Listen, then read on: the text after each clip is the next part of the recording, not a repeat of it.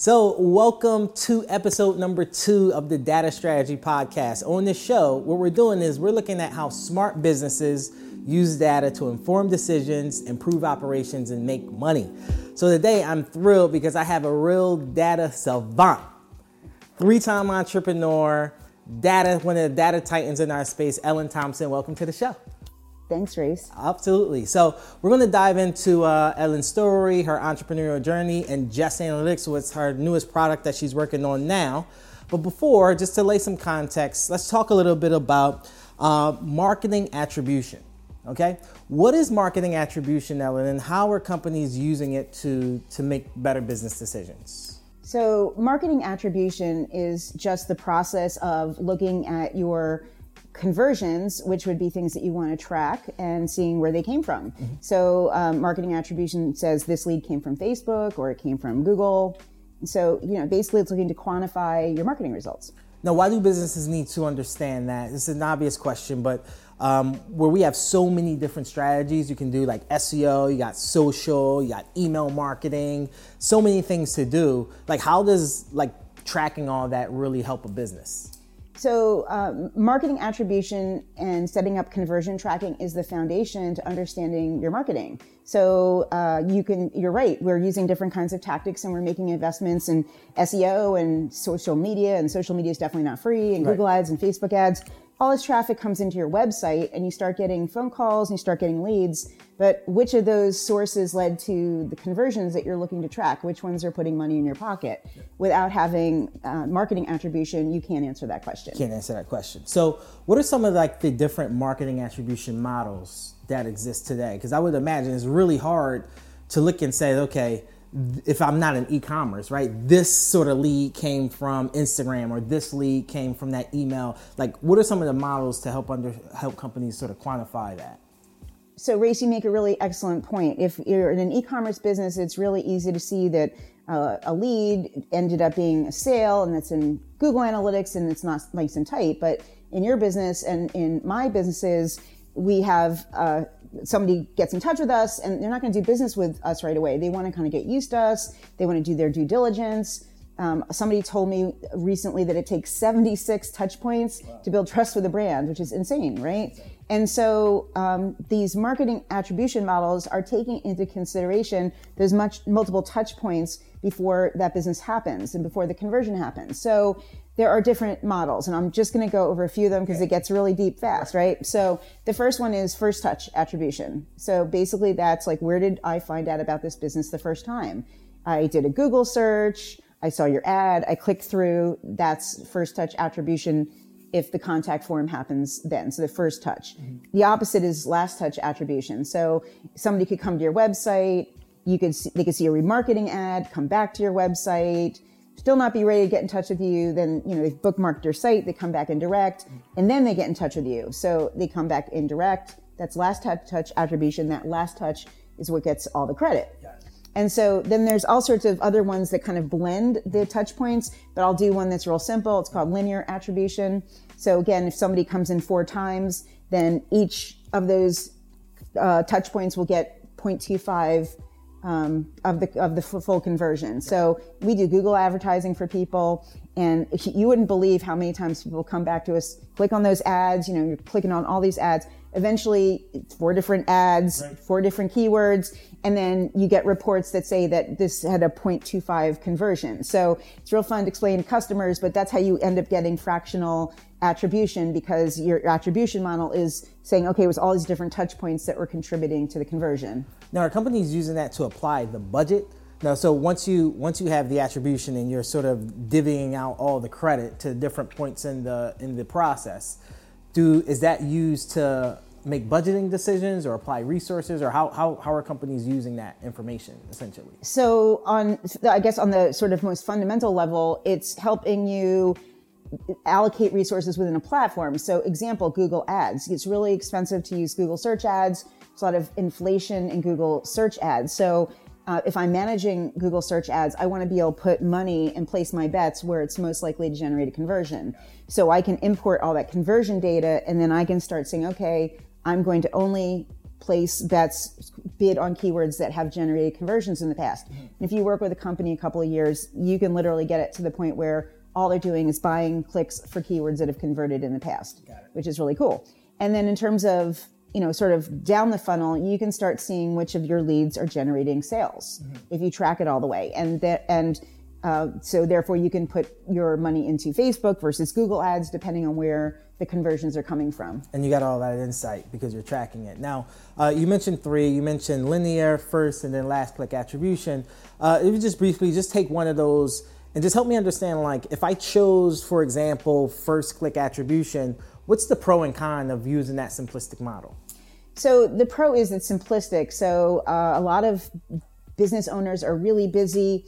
Uh, it turns out that 42% of business owners don't even look at their analytics, right? So um, having something that's simple at least gets people using marketing attribution and first touch i'm kind of a first touch snob myself because in you know if you think about your own marketing if you don't get that person to recognize who you are you can't sell them right. and so uh, first touch attribution is easy to implement and also gives credit the first time uh, they found your brand and then it's up to your web assets and your remarketing and other marketing and other touch points for you to kind of reel the fish in so that's the advantage of first touch. So interestingly, Google Analytics by default uses last touch, right? So the advantage there is, okay, you know it's the last time that people touched you.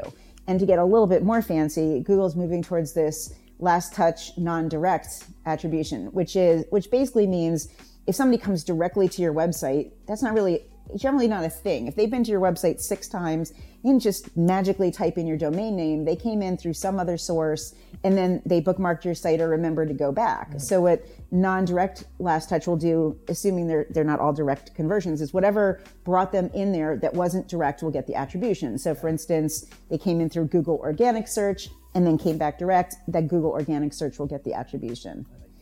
And then linear. So when I'm using uh, ad platforms, you know, in Google Ads, you can set up different attribution models, and we use linear because we want to get as much data as possible. So we want to know that these were that in the case that I used four different keywords helped contribute to the conversion rather than just having that one data point of one conversion. So you get to like the full customer journey and understanding like each critical step in the path. Right. But the downside is it freaks customers out because right. they get our data studio reports and they see I this just this week 9.83 right. conversions. How can there be 0.83 conversions?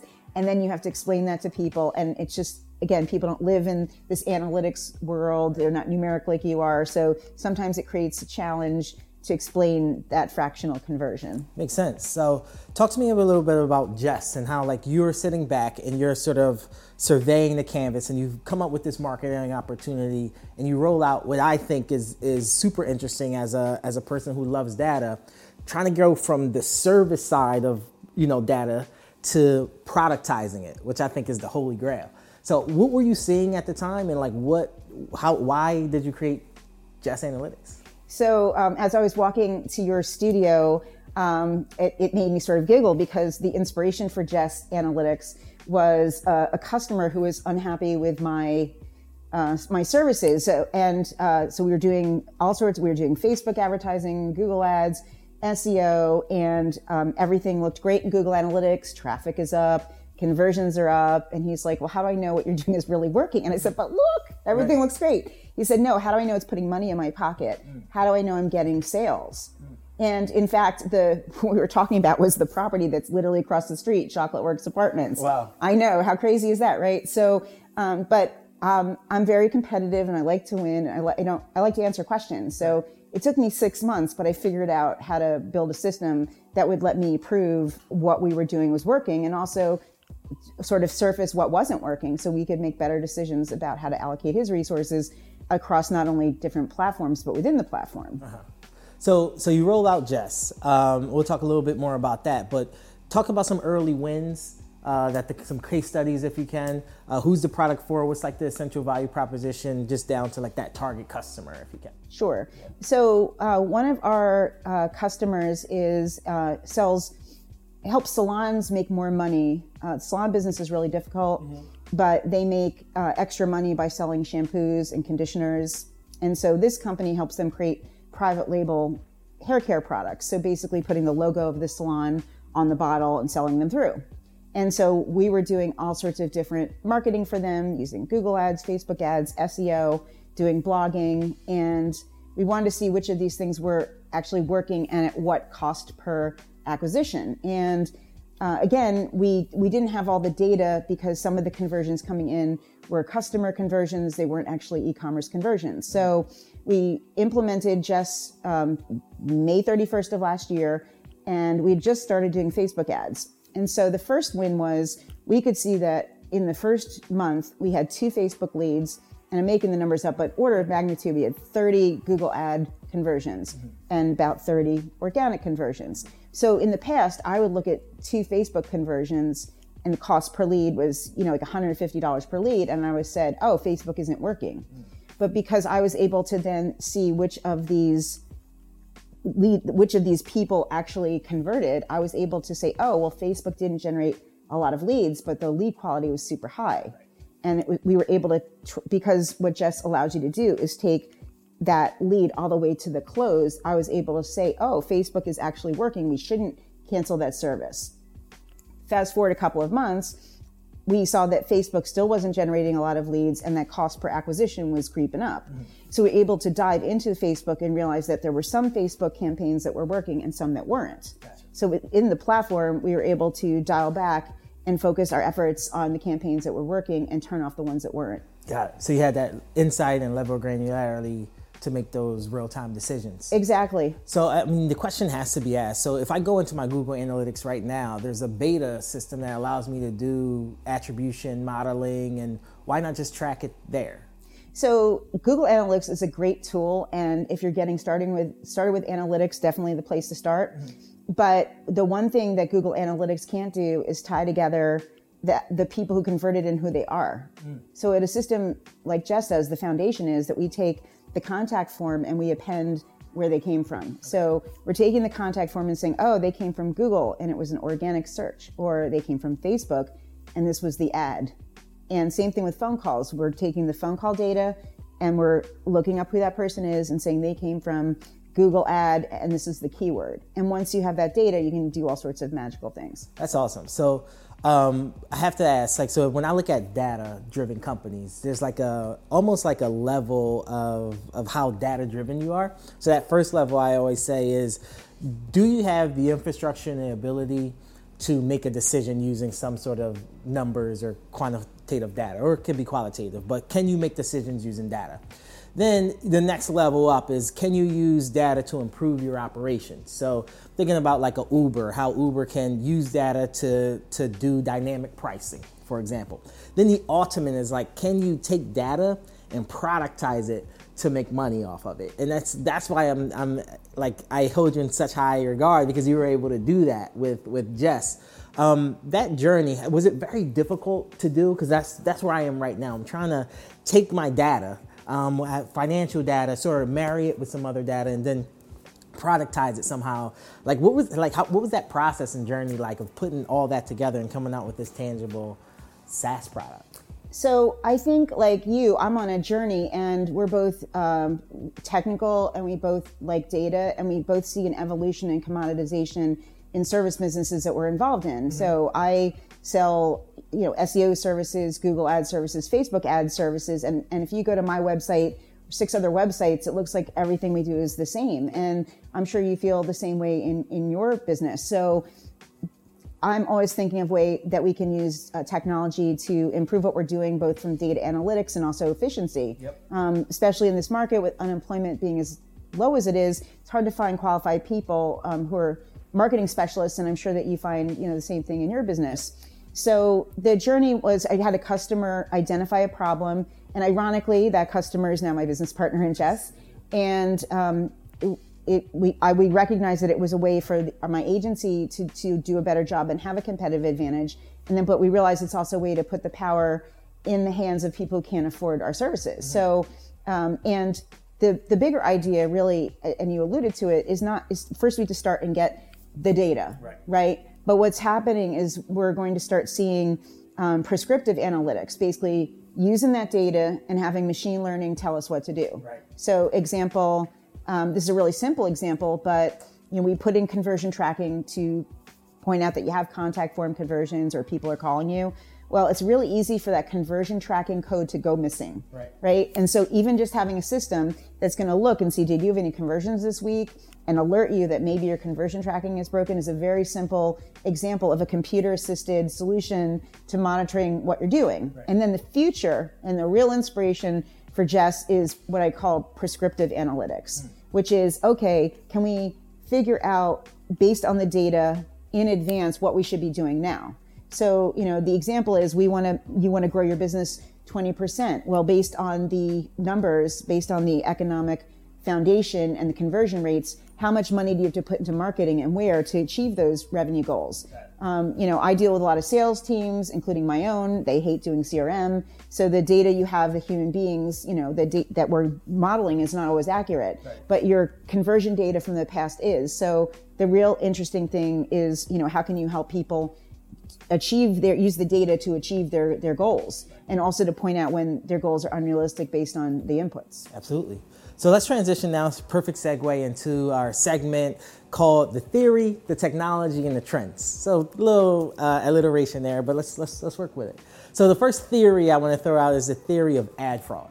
One of the things that's happening in, in digital advertising is that we have all these numbers but when you look at it, can, they can be easily manipulated. And we had several occasions where the, the Procter and Gamble said that they, they can't understand Facebook's data. Facebook has sort of went in and you know overstated views and overstated counts, and just it's just so so messy at times.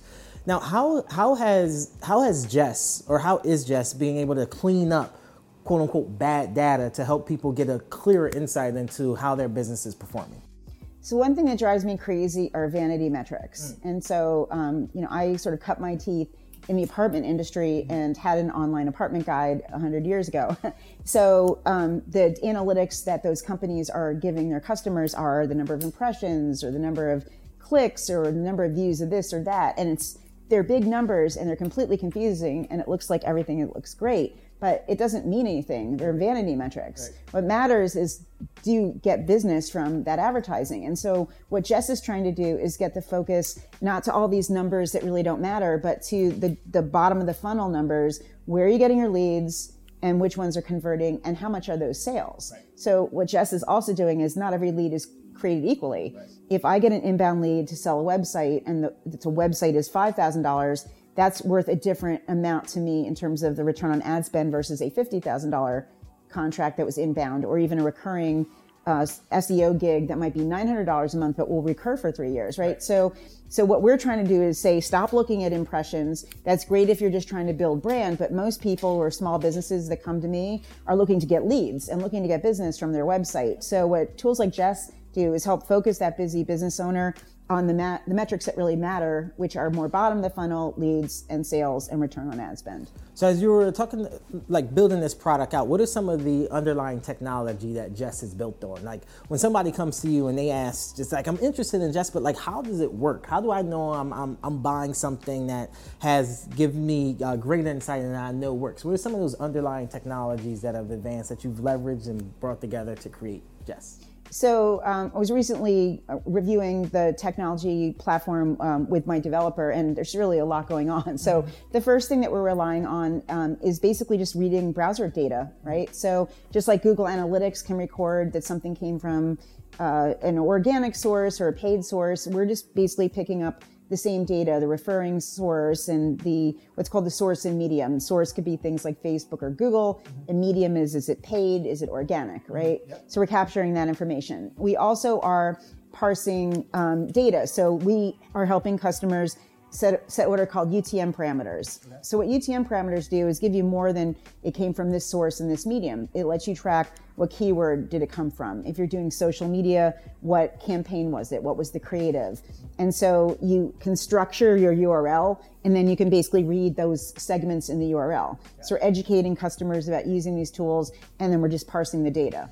And then once we get that into a database, um, we are using cookies to track people who are returning because, again, we want to see the multiple touches. Mm-hmm. We don't want to create multiple records. We don't want to lie to our customers by saying you're getting all these leads. Yeah. We want to dedupe things for them. And then we also have a lot of API integrations. Okay. We're pulling data from Google Ads, Facebook Ads, Microsoft Ads, Google Analytics. And then we have integrations with CRM, uh, Zoho CRM and Salesforce, so that people can stay in their workflow. So somebody uh, closes a sale in Salesforce, uh, Jess will run a process and then port all those closed deals in, and that's how we can tie together the return on ad spend.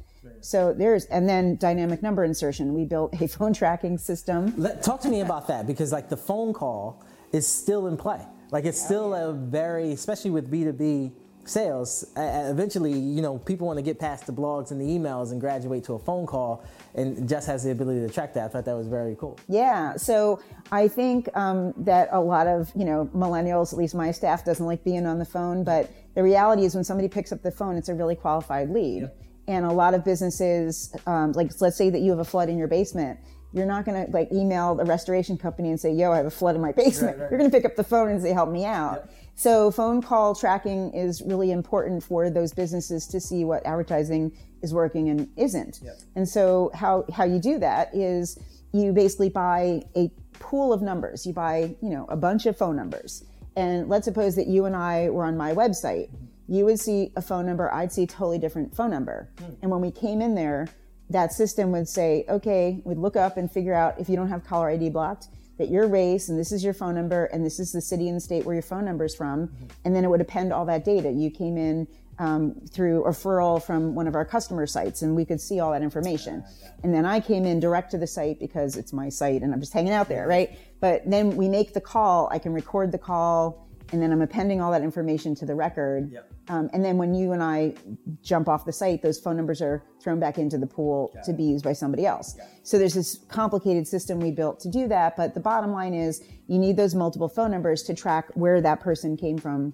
And, uh, you know, it's just super cool. And we built our own I to enable it. this. Yeah. I love it. So, uh, wrapping things up with the trends, you mentioned uh, predictive analytics um, versus like descriptive analytics, and really trying to uh, help companies sort of graduate to that higher end of, of, the use cases. What are some other trends that you're seeing in the field um, as you sort of work with, with all the clients with Jess?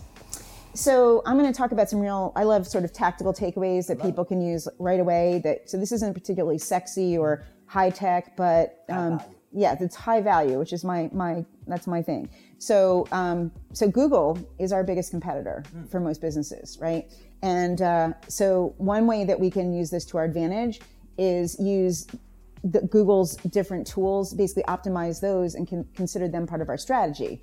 So if you Google your business name, Philadelphia, PA, you see the knowledge panel show up on the right side, yep. right? That's your Google My Business listing. Mm-hmm. So one of the best things that you can do to increase traffic for yourself from, and get more leads is to update that Google My Business listing to make sure you've got photos, make sure you're putting offers so you can put a special. You can put, you know, an, like for instance, if you have a discount on your services or a free evaluation, you have to update it every week, but you know, it helps. You have 750 characters to, to describe yourself. So you have to think about that from an SEO perspective. What do you do? You do bookkeeping, you're a CPA, you do data analytics, you know, you're based in Philly and Old City. You put all those keywords in there and that becomes part of the algorithm if you show up in that Google map, right? So if you think about it, we're on mobile devices, you see the ads and then you see the Google map. Mm-hmm. You want to get in the Google map. Right, that's right, the new right. SEO, right? So that's something that we're trying to, anybody's a lo- location based business, mm-hmm. um, which you have and I have, a lot of people have. That's the number one go to thing that people should do.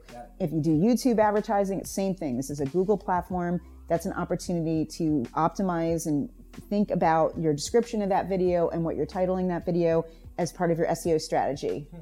And we can talk offline because you're doing all these videos. It's a good go. strategy for Absolutely. you. Um, so on a more int- sort of, uh, more sort of technical ways, we're thinking about conversion optimization. So meaning we're buying all this traffic coming into our website. People get to the website, but now we're trying to pay attention to the website and the elements on the website, and is that doing us justice in terms of getting the, the number of conversions we should. Right. And so we're starting to do A B testing and say if we change this button to orange or blue, does it improve our conversions? Right. Are we getting the right marketing messaging out there? Mm-hmm. There are tools to personalize the experience for different users if they've been there the first time. So, really thinking about the traffic you're getting. Are you getting conversions or are people getting there? You can have huge lifts in conversions. You can spend more money on Google ads, which are getting really expensive, and that's another trend. Or you can say, how can I do more with the traffic I have? Right. as, as, everything starts to coalesce and converge into user experience, predictive analytics, and it's all sort of coming together. Um, and data-driven companies need to they need to have tools like Jess in order to do it effectively because just sending more stuff to the top of the funnel is getting expensive, especially if there's leakage and waste all exactly. throughout the funnel. And I also this is really old school too, but you need to think about your customers and make sure that you are your user experience is designed designed around your customer. Mm-hmm. So when we develop websites, we try to get customers to think about their customer, not what they think would be great. So if you're a 60 year old business owner and you're trying to sell stuff to 20 year olds, you got to think about what the, the 20 year olds want to see, not what you want to see in your website and design the user experience around your users, not around what's going to make, you know, you think you've got a great website. And that's a real transition for people. So just to put the customer first, you know, the customer's in charge. That's just, we're getting much more focused around design and messaging that focuses more about understanding that customer and not trying to sell all things to all people. You know, who is your customer? Is your pricing right? You know, every time you add a new service, is there product market fit? But really thinking about do you have the platform, the, the branding, the marketing, corporate marketing platform to support all the advertising before you just dump all this money in? I love it. So I'll be watching closely. I uh, wish you a lot of success with Jess. I'm sure it'll be a, another one of the hits. Uh, thank you so much for doing this. Thanks so much, Reese. Appreciate it. All right, this this is the Data Strategy Podcast again, uh, episode number two with Ellen Thompson, great entrepreneur. Please connect with her on LinkedIn, follow her, check out Jess Analytics. On this show, we look at how smart and data driven companies are using their information to inform decisions, better their operations, and make money using data. I will see you guys next time. Thank you so much. Bye.